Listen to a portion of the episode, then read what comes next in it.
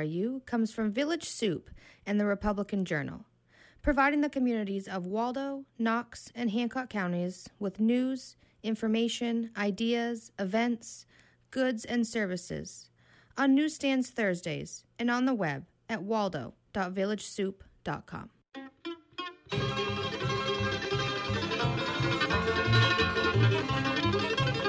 From the music of the founder of bluegrass music, that's Bill Monroe, to the very latest contemporary bluegrass, Bronzewound brings all varieties of bluegrass music to you. Hosted by Darwin Davidson, with lots of help from Karen Mulford, Marilyn Ryan, Paul Anderson, and other hosts, it all happens every Thursday night from 8 to 10 p.m. right here on Community Radio. That's WERU FM 89.9 Blue Hill and streaming online at WERU.org. We look forward to seeing you every Thursday.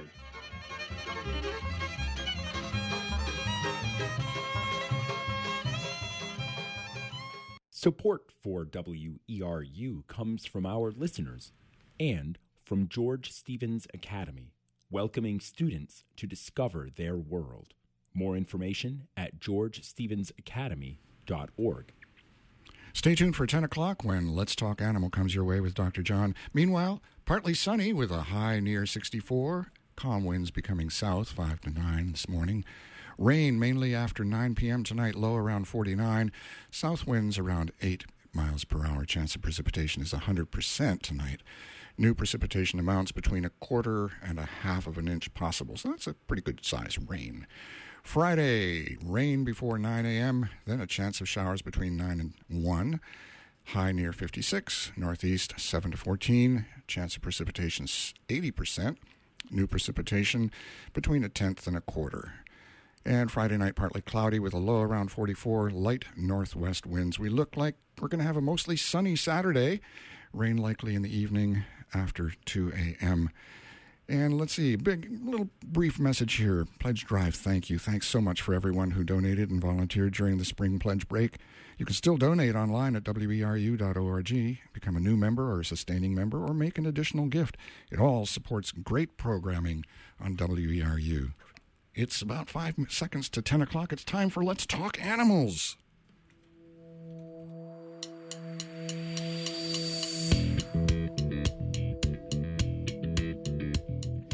Good morning. This is Dr. John Hunt for Let's Talk Animals from Aardvarks to Zebras. We are live this month.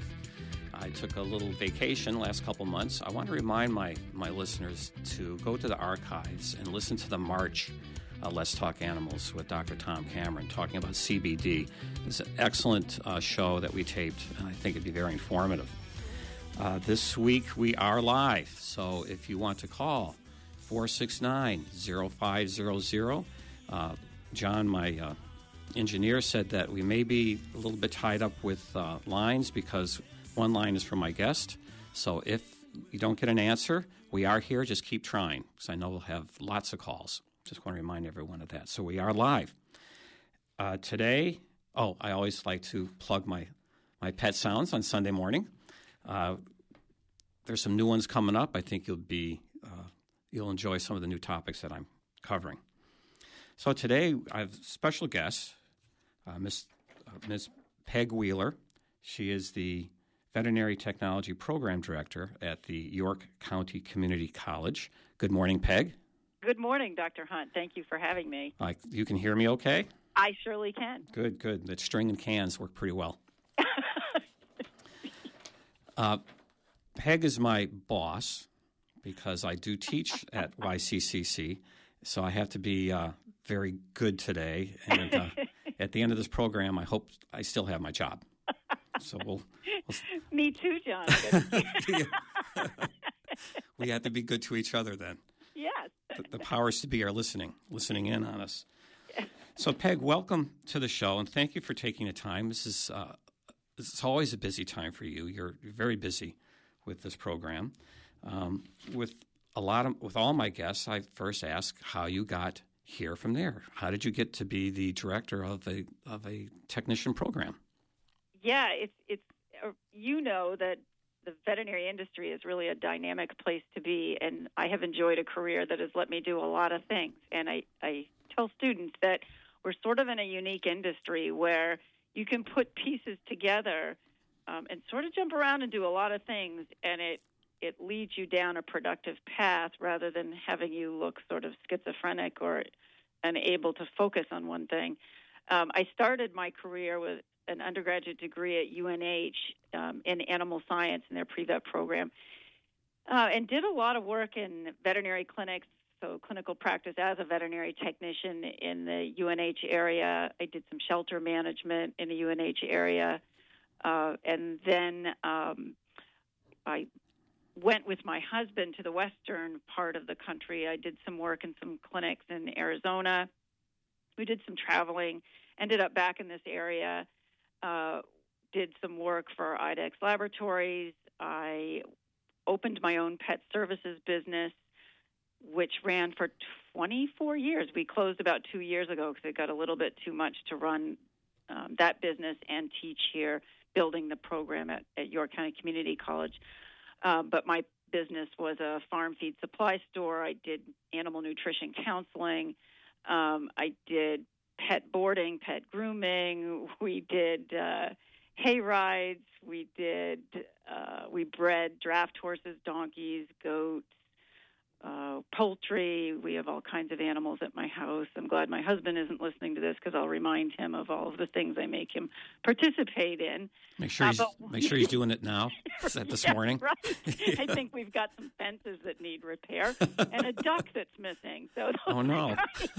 those are the things we do every day. But uh, while I was doing that, I was also teaching in the animal science program at UNH. I taught there for about 20 years um, in animal nutrition. I taught there intro to animal science and some business courses, particularly some animal business related courses.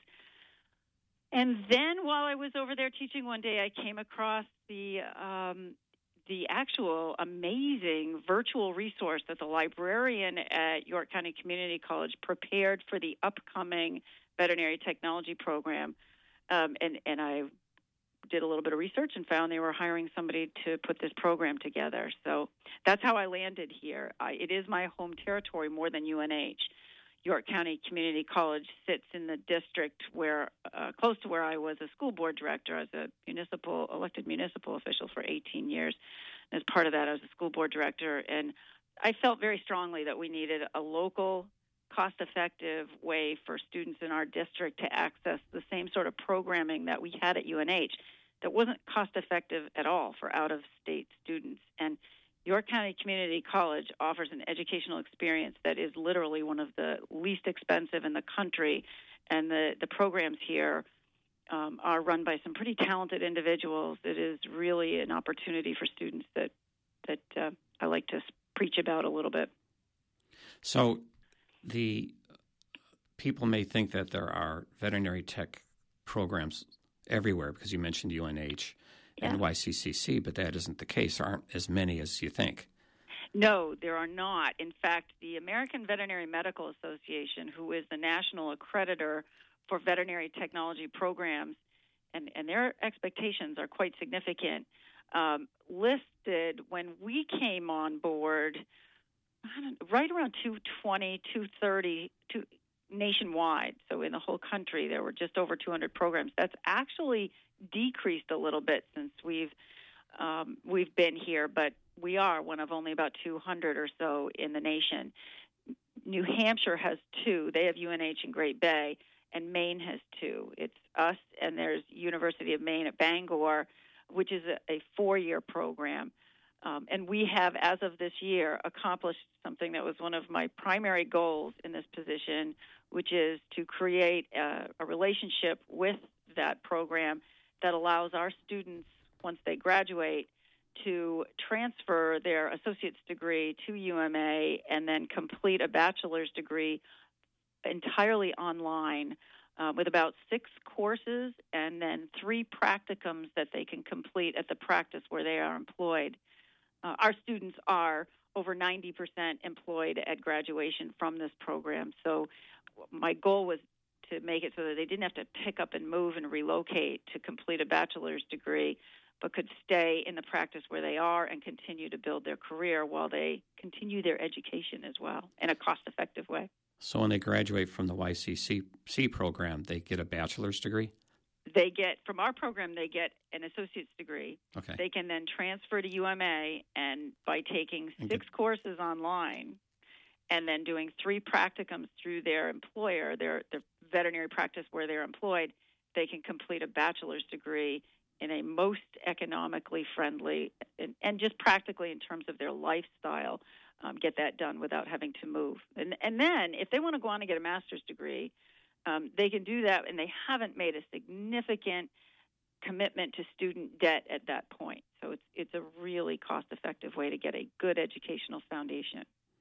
So a, a master's degree in the vet as a veterinary technician is that analogous to a veterinarian going into dermatology, like a specialty?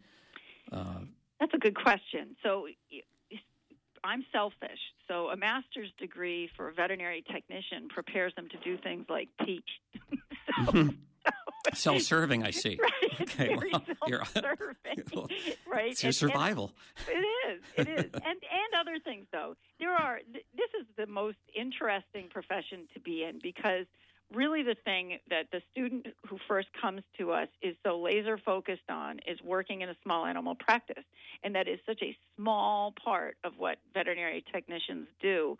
Um, and and so that master's degree actually prepares you to do other things and and like research, um, like um, USDA work, like education is one, academia, um, but there are a host of other things that that we do that that master's degree really is going to help prepare you to really stand out in terms of the pool of applicants for the job. Not every school has a master's uh, program available, right? No, so no, I wouldn't be I wouldn't be suggesting that they're getting a master's in veterinary technology. Their bachelor's would be in veterinary technology and their master's degree would prepare them for whatever specific type of work they're looking at doing like leadership. Mine is in adult and higher education, those sorts of things. So it really targets you the direction you want to go. If you want to do research, it might be in microbiology, something that takes you a step closer to the expertise you're really looking to Oh, okay. focus on. So you you started this. You, you hopped on at the ground level. I did. Nothing was there, so you must have had. A, did you have a team to develop this? Uh, Great question. I'll plug my my my partner in this effort, Dr. Margaret Totten, who's a retired equine practitioner, um, was here shortly before I was. Um, and had been hired as a consultant to start to build this program. So she and I spent a couple of years together doing just that. We went out into the community and built some um, partnerships and relationships with veterinary clinics. When I was first hired to build this program, it was built on the assumption that we would never have animals on this campus. It's a small campus. It is it did not lend itself as comfortably as say UNH does to animals on campus. Anybody who's familiar with UNH knows it's a land grant college. There's dairy farms. There's there's an equine facility there. So it just sort of lends itself to all of those agricultural animal based programs. In YCCC, we don't have that luxury, but we're not unlike many other veterinary technology programs at community colleges across the country in that respect. But so the philosophy that um, was here when I got here was a good one, and I and I like the fundamental concept, which was that students would do the bulk of their learning in the real world. So we would need to have these relationships with animal shelters, veterinary clinics, farms, where students could go out and do their learning at these sites. Um, so Dr. Totten and I spent a long time working on, on building those relationships and inroads where students would be able to go and learn the skills they need to learn. And there are a lot of them. The AVMA has some really high expectations for the essential skills that they require veterinary technicians to accomplish before they graduate. uh, Margaret uh, uh, has connection with. I have a connection with Margaret as well. I was up at the University of Maine, Augusta, at Bangor Animal Health Technician Program about 10, 15 years ago, and she was instrumental in getting that on its feet. And we worked together for a little while, so it was, it was fun to see her again, and knowing that she's uh, she's like the uh, technician school whisperer. You know, She absolutely is. I could not have done built this program without her Yeah. expertise. and her experience at Bangor was really helpful for us in, in many ways. One is that she had experience in, in building these programs, which was just invaluable to me. But the other is that she really helped me have the opportunity to build a relationship with Bangor and having that that bridge so that we work really as sister programs is has been a wonderful support for me. Allie Simpson, who's the veterinary technician at Bangor, has been a real resource for me and, and what we've been able to do to sort of create that relationship has been helpful and it's going to continue to be for a lot of the work that we need to do to build the um, sort of the understanding of what veterinary technicians do in order to make sure that career is sustainable for our students and our graduates is, is important, I think. So, when you were developing this with Margaret, uh, did you reach out to the AVMA to say, okay, what do we need to get uh, a program that you want, accreditation, which is a, something I want you to define to my listeners, uh, what, what accreditation means versus not being accredited? Oh yes. So yes. So they they control my life. I, yeah, I, I can know, I can see that. They know, control my my course too. Right, they do. It, no, um, there's no way I can overstate the control that the AVMA has over these programs, and and for a while it felt like a, a nightmare to me. But when you really look, like I think a lot of oversight, when you really look at what it does, it guarantees a student a level of education that you can't really do without that kind of oversight. So when when you when the college said they wanted to build this program, we have to reach out to the AVMA and say, here we are. Um, we want to do this. And then if you go to their website, if you go to the American Veterinary Medical Association's website and look at, they have a committee called uh, the Committee on Veterinary Technician Education and Activities. If you go to that part of their website, you can peruse the lengthy um, list of standards that they require for any program. They essentially um, really walk you step by step in terms of what you have to have for faculty, what you have to have for equipment, what your facilities have to look like, what there's about four to 500 essential skills that every student needs to accomplish 100% of, not 99% of them, but 100% of those need to be accomplished before they can graduate and then pr- be prepared to sit for the national board, which our students and, and our graduates presumably are going to do in order to become credentialed veterinary technicians. I don't think a lot of people realize that the, the extent to which these people are committed to what they do. They they include things like um, the AVMA requires that students are accomplished in a number of uh, of health parameters for many species. So unlike human nurses, these students need to know anatomy and physiology, pharmacology, radiology, clinical methods for a number of species. It's very rigorous. Um, and then after they graduate, once they have those skills, they sit for this national exam. And that's what differentiates a veterinary technician from a veterinary assistant. And it's really a, a very important um, distinction. And I think that distinction, ha- in my opinion, has been not um, showcased by the veterinarians, their bosses. That's that's true, and I and I do not blame that on veterinarians because I don't think it's clear. I don't think it, there's any way that's been well um, promoted, and I and we're working on that. That is one of my highest priorities for the for this summer, um, at least in the state of Maine. And and I think nationally, what I'm doing is sort of tagging Maine onto the national initiative that's referred to as the Veterinary Nurse Initiative. Mm-hmm. I think the terminology of veterinary technician it's such a fuzzy term and then when you try to distinguish a veterinary assistant from a veterinary technician it gets even more fuzzy the state of maine um, several years ago passed a poorly known or a law that has been very poorly uh, sort of promoted it is, and it's a bad law in my personal opinion. But it was a law that passed by virtue of having sat on the governor's desk, and, and nothing was happening. Hap, nothing was done with it, so it passed. But it does state that it makes a very clear distinction between a veterinary technician and a veterinary assistant. A veterinary assistant being someone with little to no education who has not um, gone through an accredited program nor sat for the exam. And, and the law puts a criminal penalty on those people referring to themselves or being referred to as veterinary technicians. No one really knows that. No one's really done a, a lot of work footwork and going out and saying, "Hey, veterinarians, do you know?"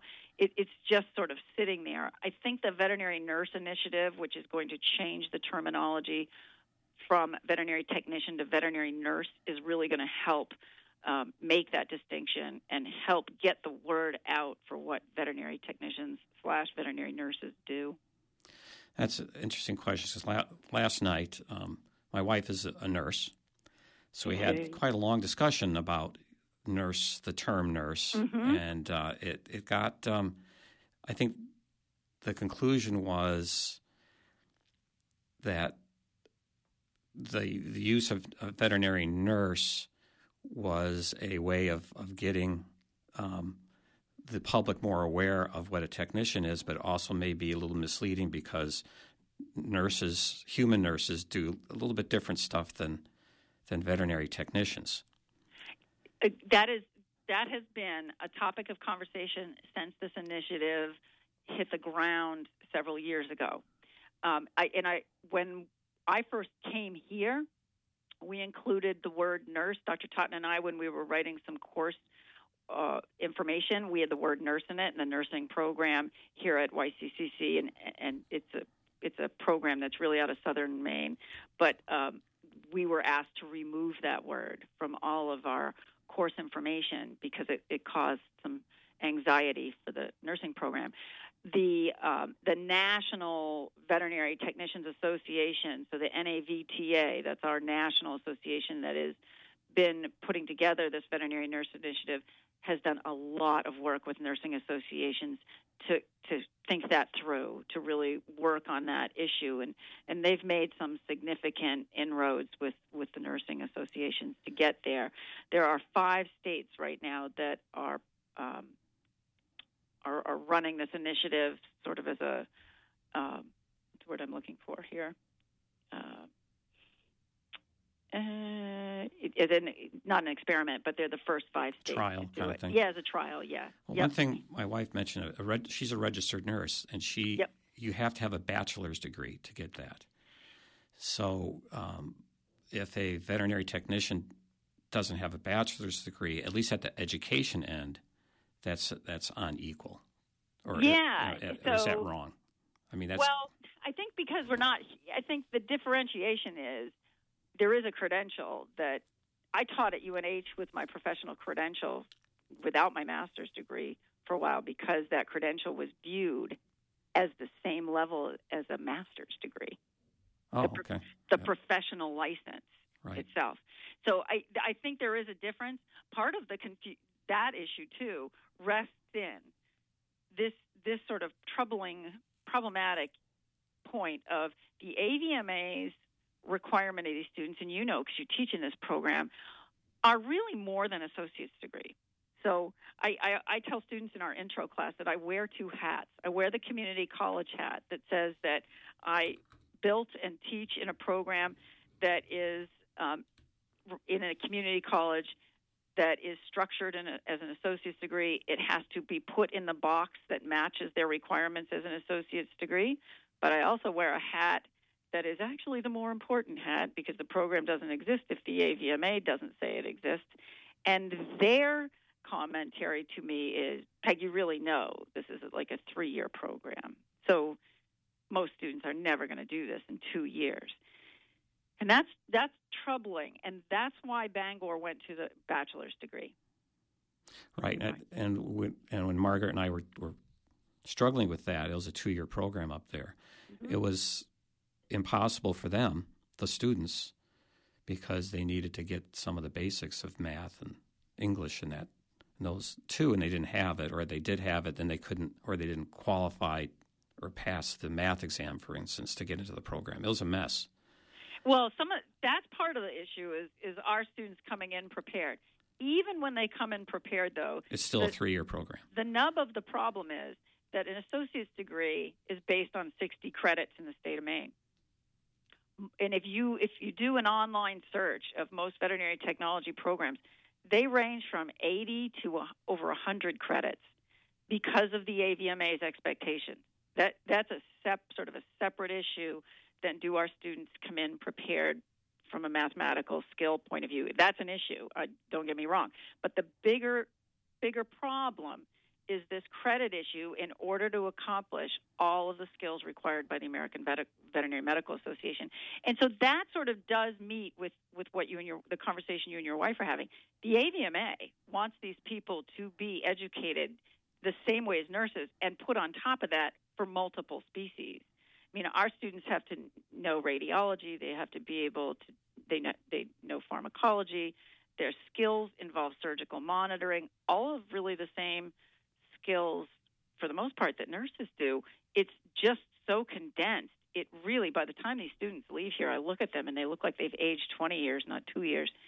And it, the that's the problem is that should these programs really be four-year programs, but they are based in, in community colleges. So that's that's troublesome. So they're stuck in a paper chase, basically, credential. Exactly. Yeah. yeah. we really are, and and and that's what some of the what the result is is that a lot of the programs are going to four year programs or folding.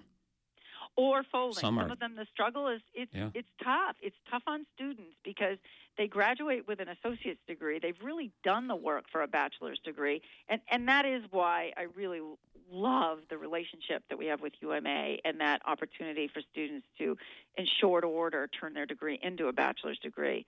There's lots of conversations about, you know, what is the future of the veterinary technology de- uh, career? Is it going to go to a bachelor's? Is there going to be a master's? Are we going to look at paralleling with the nursing industry and look at nurse practitioner type positions? There, there's all kinds of conversations about that, and, and I don't I don't know where that's going to go. My biggest concern right now is to just raise the awareness, the consumer awareness, and sort of the industry awareness of just exactly what these people are trained to do by virtue of the requirement of the Veterinary Medical Association requirements so that we can help veterinarians use those skills in a way that is most productive, most profitable, so that we're creating careers for these um, graduates that are sustainable.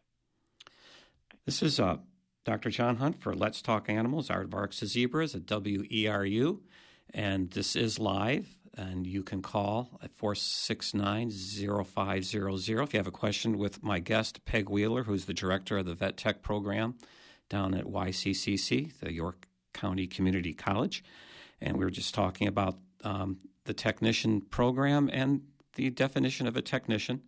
So, just to review a little bit about the accreditation, if uh, someone out there is thinking about any kind of education program, an accredited program means it's it's met certain criteria. So you're assured that there's there's a certain quality uh, in that education, basically.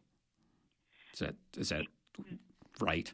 That's correct. Okay. So um, we have a list when we're while we're building the program. Margaret and I would have to interact with the AVMA on a very regular basis it's sort of this ongoing um, electronic conversation about how have you met this requirement? How many faculty members do you have? How much space does the program have?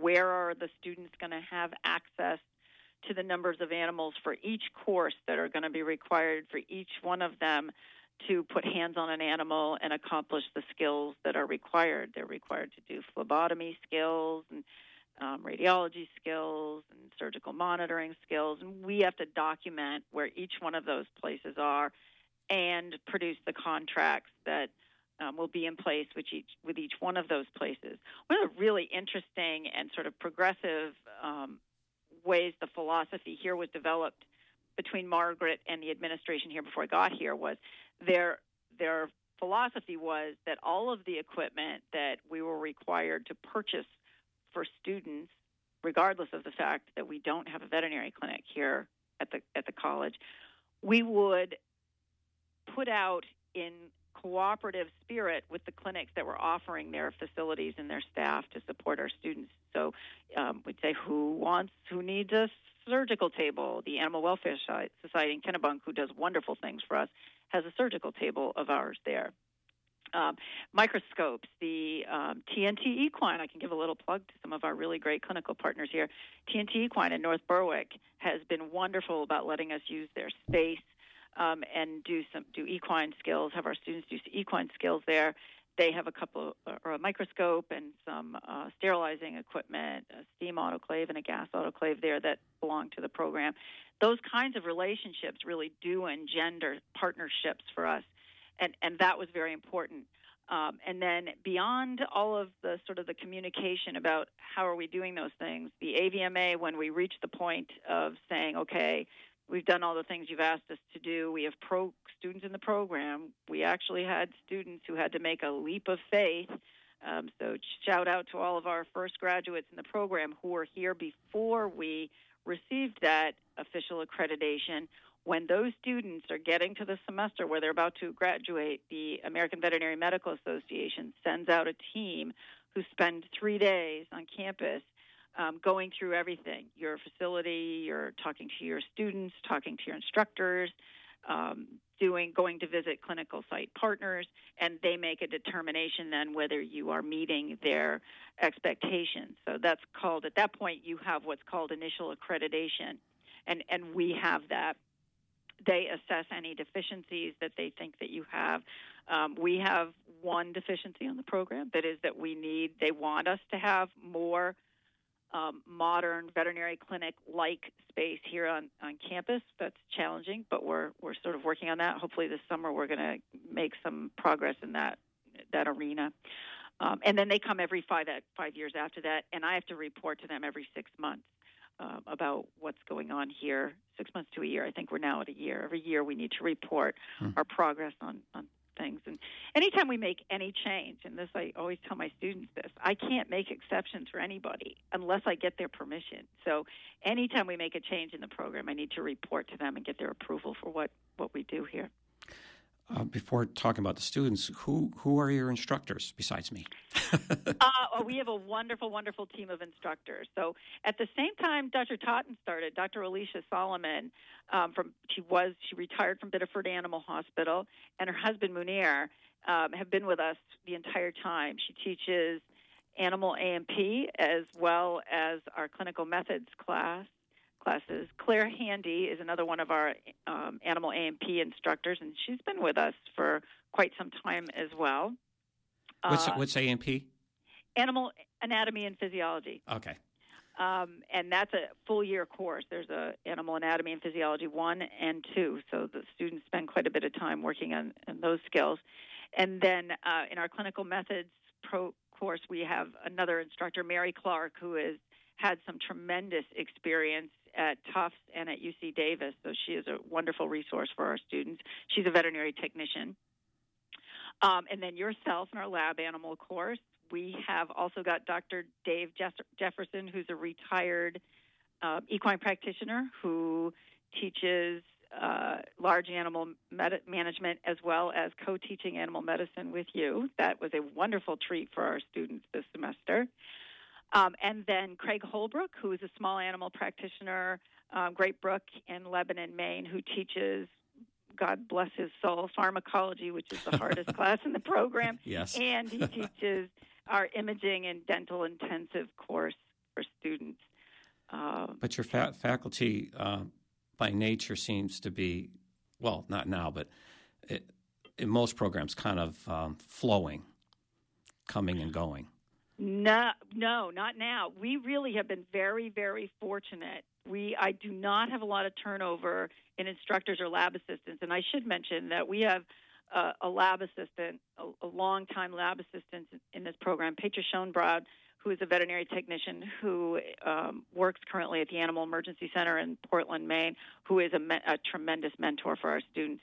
And, and most of these people, we've had one or two people leave for generally reasons of they're moving, which right. If I could make the program online and hold on to everybody and make this a lifetime commitment, I would. don't but get don't get been, greedy now, Peg. right? It, it really has been the joy of my work here is that we have passionate instructors who clearly are not here for the money, right? right. Was that the right answer? Yeah, that is. Okay. Yeah, yeah, I think so, John.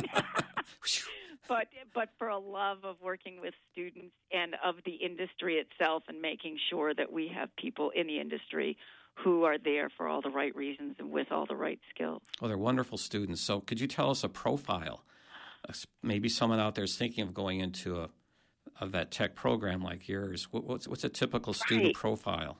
Uh, you know, YCCC sort of broke that mold for me. You know, when I, I taught at UNH for years, and the four year residential student coming out of high school who really may or may not have much of an idea about what they want to do was one thing that I came to think of as normal. When I came to YCCC, I had no idea what to expect, but our student body here is a highly motivated um, for 90% of these students really know what they want to do when they come into this program, and they are here to work.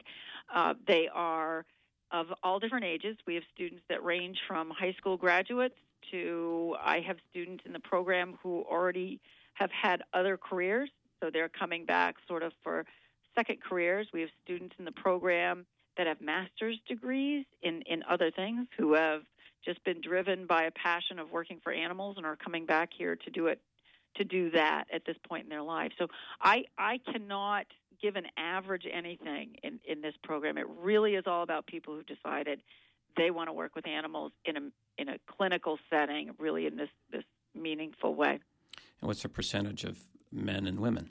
Yeah, we got to fix that, Dr. Hunt.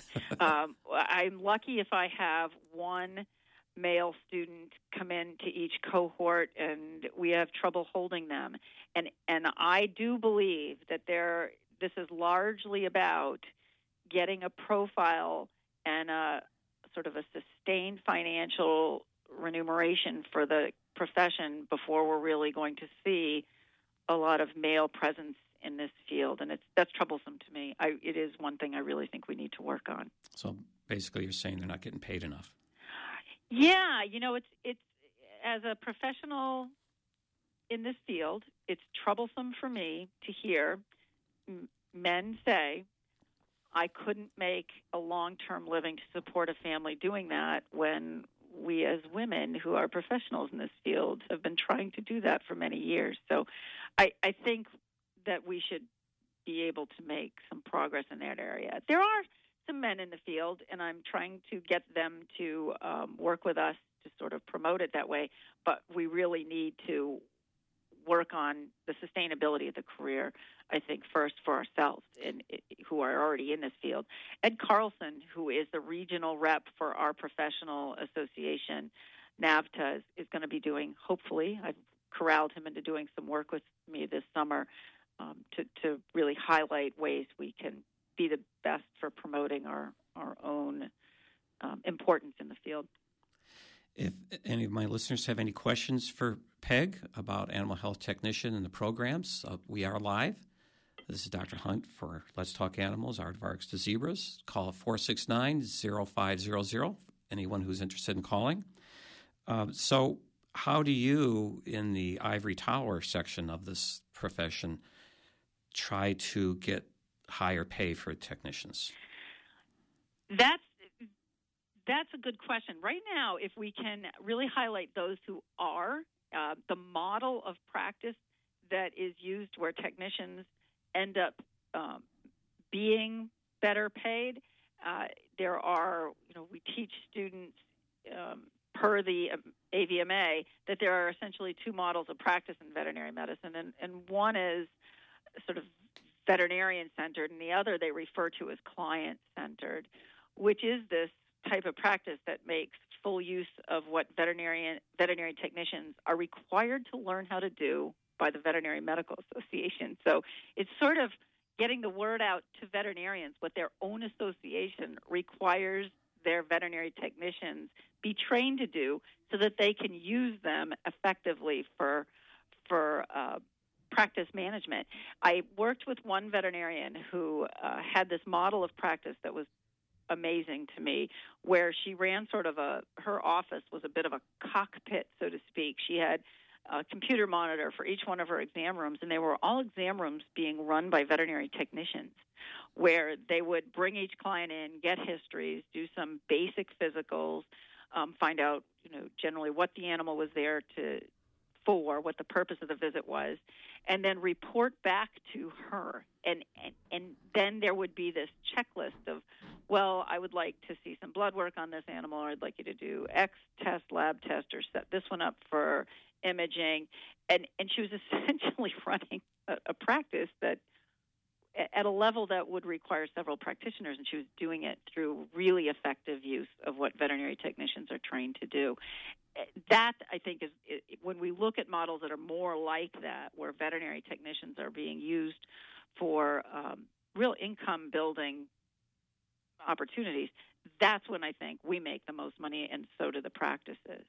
If they're simply being used to restrain animals and do reception work or kennel cleaning, it, it is really tough to, to, to justify how they're going to be paid well within the practice. But those are things that veterinary assistants can do reception, restraint, kennel cleaning, and, and those are people who haven't put the time and the investment into their education and their credentialing and, and that makes more sense. It's really the differentiation there, I think, that's going to help build awareness and build opportunities for, for everyone on the team.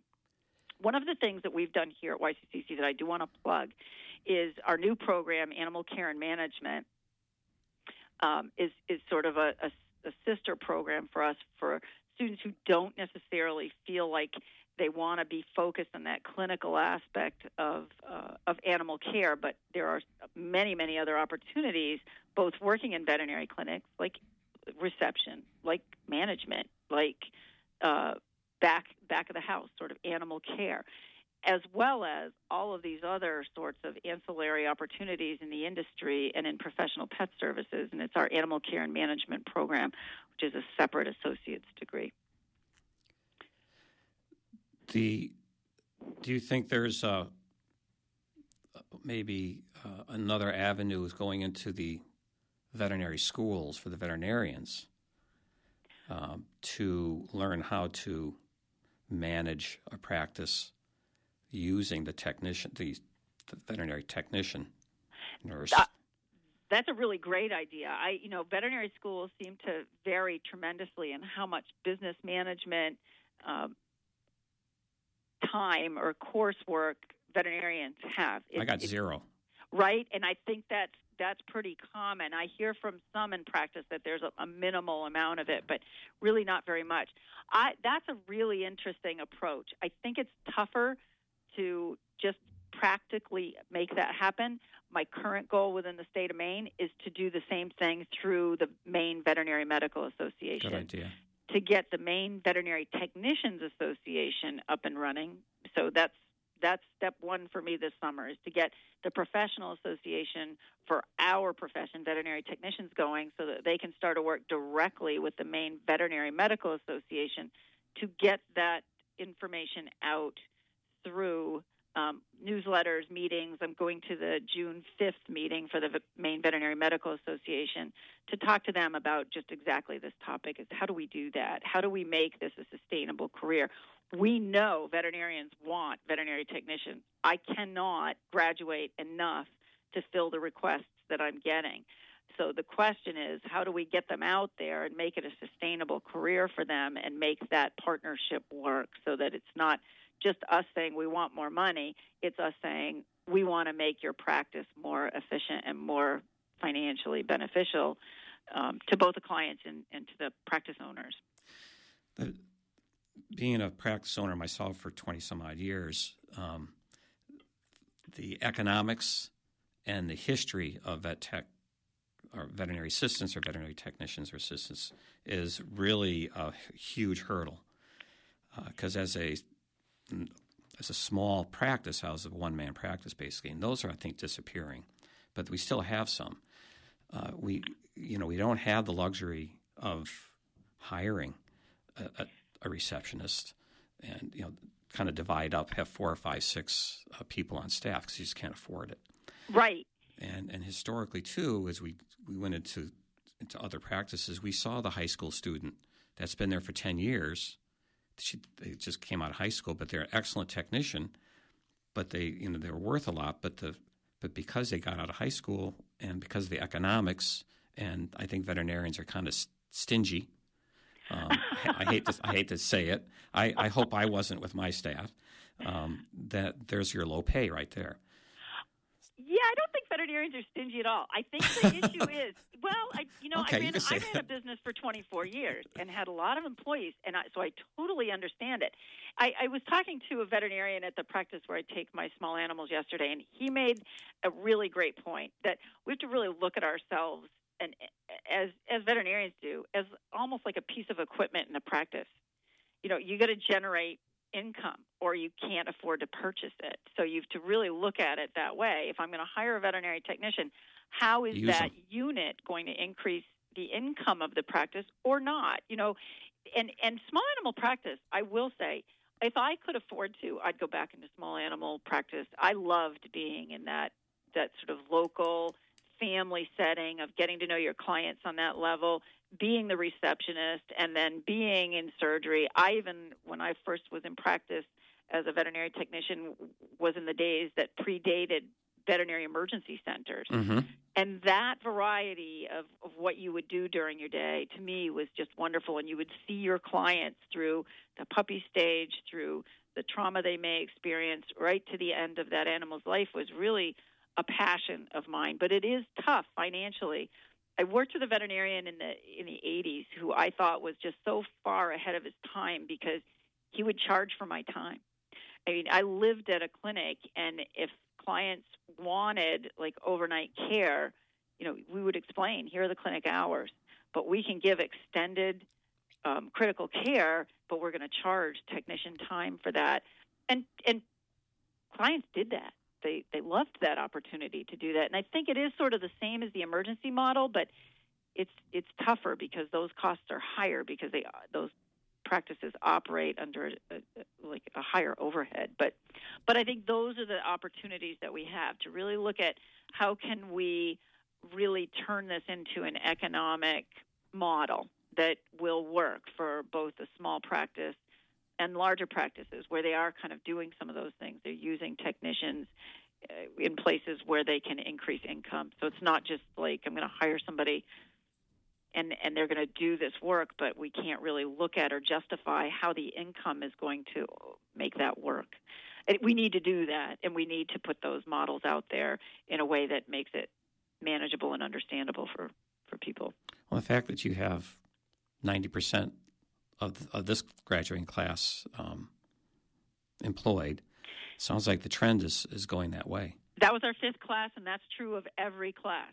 So it's closer to 95 or 98, and this, so the two students in particular who weren't employed um, at graduation uh, are, are frustrations to me because their standards were so high that they didn't like the offers they'd received Oh. so far. Actually, you six. That's, then it's a, a, I tip my hat off to you then for Well, no, it's not me. because, it's well, the well, the program led them to believe that they are worth more, right? Oh, they, well, it wasn't about money. It was really, I think, un, unfortunately or fortunately, we are not overall a, a group of people who are thinking about this financially. And I, I lecture students like a parent. You need to pay your bills too. So, so I know you like working with animals, but you're going to have to figure out how to pay your bills. So respect that you need to somehow uh, make this work. One of the things the accreditor does do when they come to accredit a program is look at the financial viability of the cost of the education versus what the students are going to make, and I think that's a really great thing. The cost of an education here for our students is so low; we're under a hundred dollars a credit.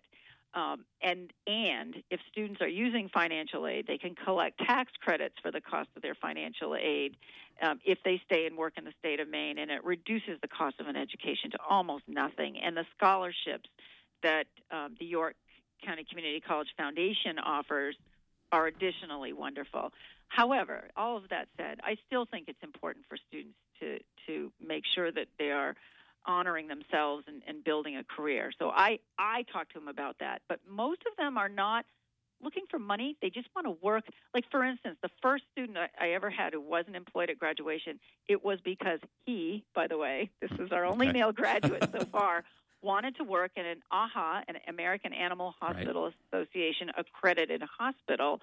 Um, and he wanted to review the way they manage surgical patients. His his standards. He was a straight A student here in this program, and he had um, some really high standards for what he wanted to do. He he was he, employed eventually, but he was very particular about where he was going to go. It wasn't about money at all. Well, it sounds promising, and knowing the students uh, that I taught, uh, I can see that they're very um, in tuned with what they want to do, and they did have they have high standards. They do, and I think that's you got to keep that. Otherwise, you'll never get anywhere with uh, a good pay. That's right. I think by virtue of their expectations of themselves, they really will have opportunities that that will be somewhat exceptional, I think. And, and they do exceptional things. When I, I don't think I ever had a student while I was at UNH, maybe one or two in my 20 years there, that did international um, took advantage of international opportunities, and we've now had four students travel abroad for summer practicum experiences, and that has been stunning to me. I've only been here six years, and this summer we have a student who's going with World Vets to, um, I think she's going to Nicaragua to participate in a spay neuter program there. So it, it's been, it, these are really, these students here are really amazing.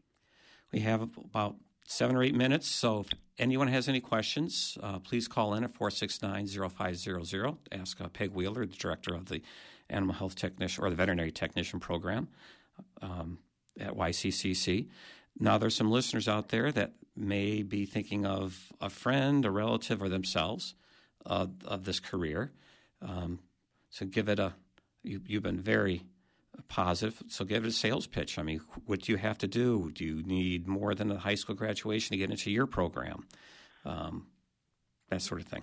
No, this is this is a community college that is an open access college, which um, means that pretty much anybody can come in and sign up for the program. Um, and that's somewhat unusual it, was concerning to me when I first took the position. I thought, wow, we're going to get all kinds of people who are just never going to make it in this program, and it's going to be frustrating for instructors. Um, but it actually has turned out to be one of the things I like best about this program because it gives everybody the opportunity. So if you're a student that struggled in high school and maybe you know not put your best foot forward all the time, so your grades aren't necessarily what it would take to get you into another program, um, you do have an opportunity to come in to, to YCCC and, and present yourself here. We do offer opportunities to take courses multiple times, although there is a limit to that at, at some point. It's more of a an advising um, limitation. We don't have hard set rules about, gee, you can only take pharmacology once or twice. We've had students who've taken that course in particular several times in order to get through the program. But th- I would say this is a this program is for people who really are interested in working in the clinical aspect of veterinary support. Um, and if you don't like math, and you don't, that, then it's not. It, it, it, there's two. I tell students when I'm doing advising, there's two different things. There's I'm not good at math, and I don't like math. If you're not good at math, there are amazing supports here at YCCC who can help get you past that. But if you don't like math, that's a little different because you don't want to be having to do um, conversions for drug dosage calculations or fluid rate calculations and anesthetic dosing. You don't want to have to be doing that every day if math is something that makes your skin crawl. So it, that's probably the, the biggest limitation that I talk to students about. Otherwise, you know, this is the place to be. The, the student supports here are really unmatched in my book. Uh, you know, we have tutors here. You have a learning center here that is run by a woman who is just a ray of sunshine and, and just a tremendous uh, resource for students. We have a retention coordinator here who will actually um, pursue students who are maybe not performing as well as they could and, and make let them know what their resources here are. So I, would say anybody who really thinks this is where they want to be, working in clinical support of veterinary medicine, this is this is a program that is accessible. It's uh, student friendly and it's affordable, which with my parent hat on is probably the most important thing we can do for our students is to get them to where they want to be without burying them in student debt, and, and we can do that here. Do you, um, you at least have to have a high school graduate degree to get? I mean, yes, there a minimum standard? Okay. So yep, there's a yep. Needs to be a high school graduate, and and that's it. I also should uh, mention before I run out of time here that the president, our president, Dr. Barbara Finkelstein, is is leaving us, Yes. and uh, she was she came to us just after I did, um, and. It, her support for this program has been phenomenal, and I am going to miss her. Uh, she, in, in very short order, when she got here, did make some policy changes that allow us to have animals on campus, and that made life for our instructors um, so much easier. I can, I can imagine that you would understand for lab animals. We were Yes. chasing around to do Yeah. uh, to do those things in other places. It's really untenable for instructors, and, and we were doing that for all classes for the first year or so we were here. So it's, I, I do want to make a public thank you to her and wish her the best. Uh, Yes. We're going to miss her. Wonderful person.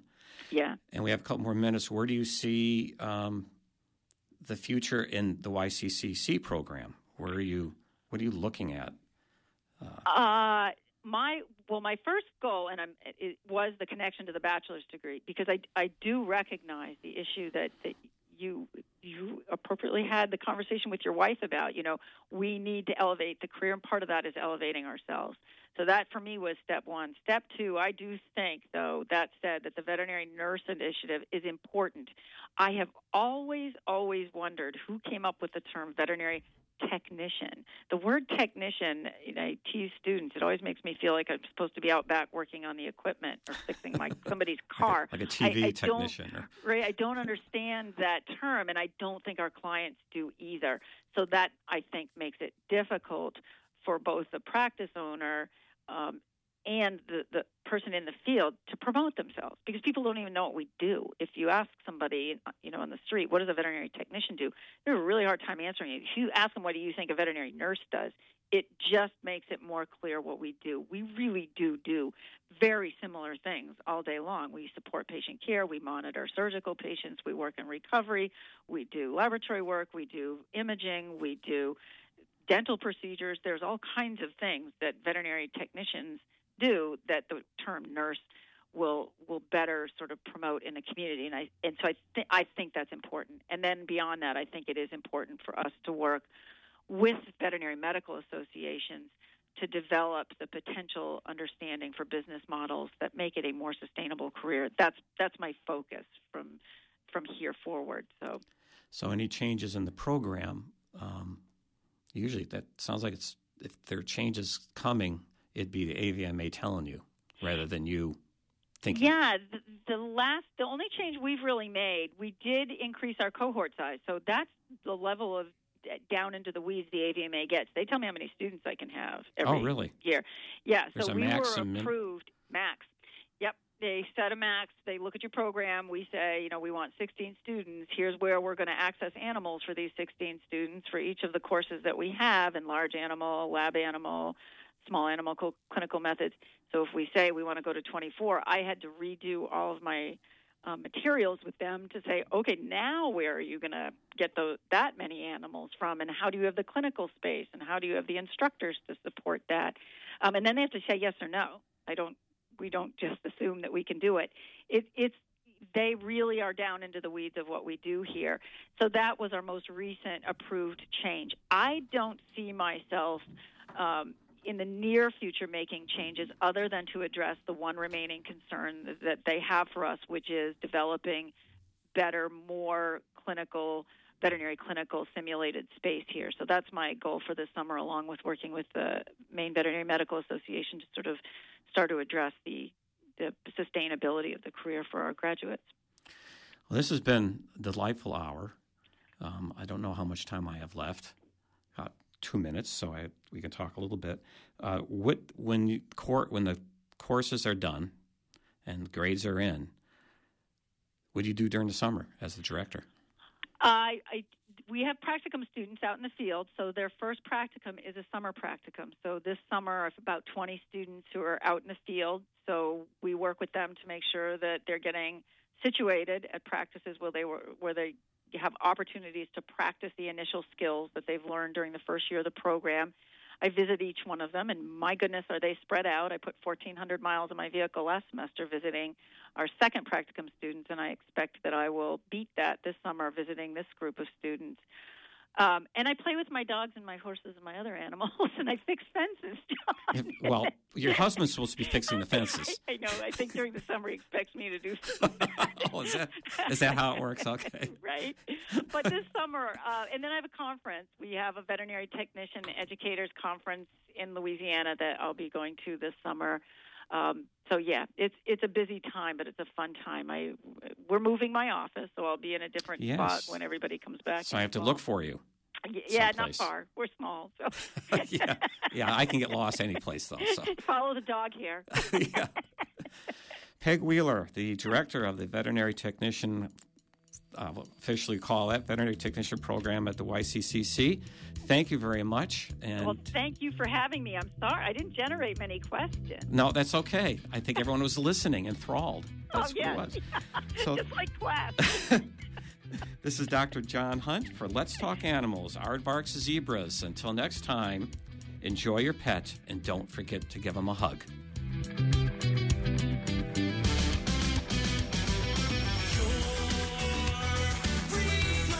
And a little program note um, you should know that Dr. John Hunt is coming out with a new book. He's not talking about it himself, but he's uh, very happy to have it coming on the way, and so are we. It's called uh, Why is My Cat Looking at Me Like That? and other stories from the world of veterinarian. I, that's not quite exactly right. John, what is the title? It's Why Does My Cat Look at Me Like That? Ponderings of a Small Town Veterinarian. That's it. So check it out in a few weeks when it comes out, and um, Thank you. Thank you.